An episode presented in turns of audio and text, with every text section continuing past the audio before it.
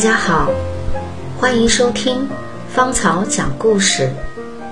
今天带来的故事《何幸与你成母女》，作者莫尚烟。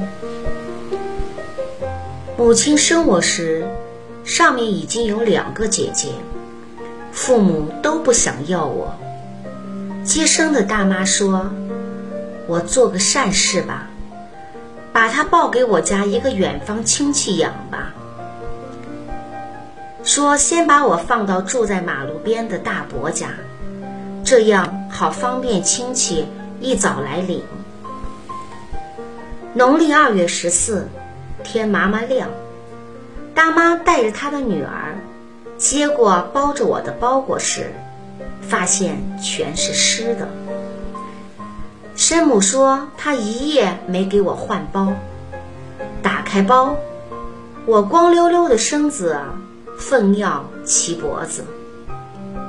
大妈深深的叹口气，赶紧拿来热水，细致的把我从头到脚洗干净。打包时，生母只给一条旧棉絮垫子，大妈心疼。”你就让这小丫头这样走啊，给个毛小褂子让她穿上也好啊。大妈找半天，找来一件深碎色白色的小褂子给我穿上，一直到晚上也没人来领我。大妈熬米汤喂了我一天一夜，第二天。有人捎口信讲，对方改变主意了，不要我了。大妈想把我送回去，去找我生父。生父不加思索的回：“还留着搞什么？送回来，我也是把他捂死。”大妈无言以对，决定把我留在他的身边。于是。大妈成了我今生的妈。一个四十出头的女人突然间要抚养一个嗷嗷待哺的婴儿，得需要多大的勇气与爱心？此后的几年中，她日夜掐着点儿给我喂食、把尿，一夜要起来三四回，我又好哭。他没睡过一次安稳觉，没吃过一顿安稳饭，他的人生被我彻底打乱了。最难处的还在于，原是庄稼好把式的他，不能安心的回到田间去劳作。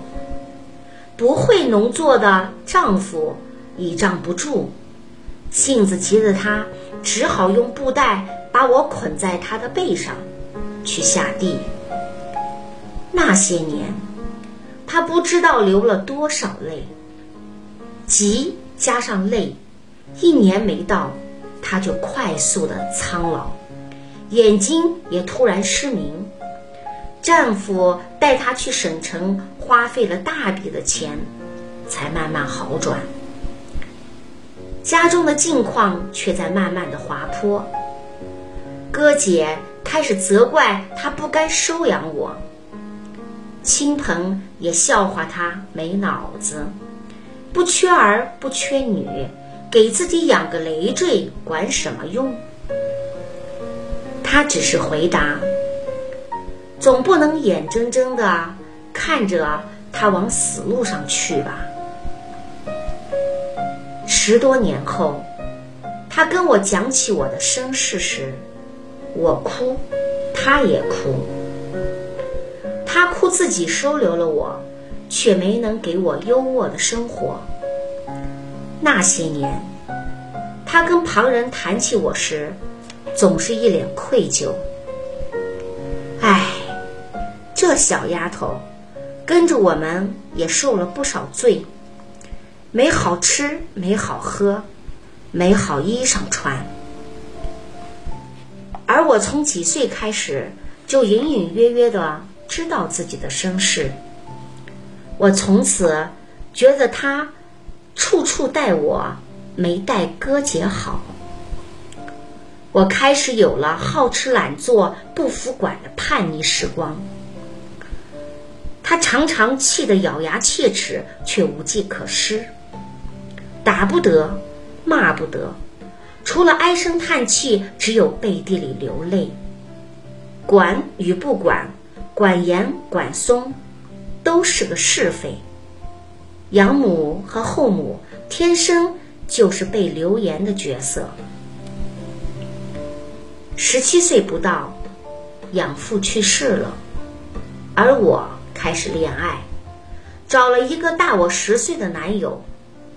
他如临大敌，天天惶恐，苦口婆心的劝说，只是换来我的不理不睬。外人开始非议，自己生的孩子管得好好的，抱养的却不管不问。后来，他只好把我关在家里看着，不让出门。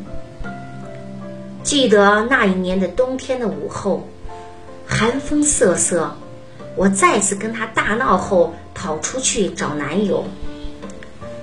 他脚连脚的追我，一脚滑倒，跌跪在十字马路上，膝盖被磕得直流血，手也跌破了，而我。头也不回的走了。他流着泪回到家，清洗我换下来的一大堆脏衣服。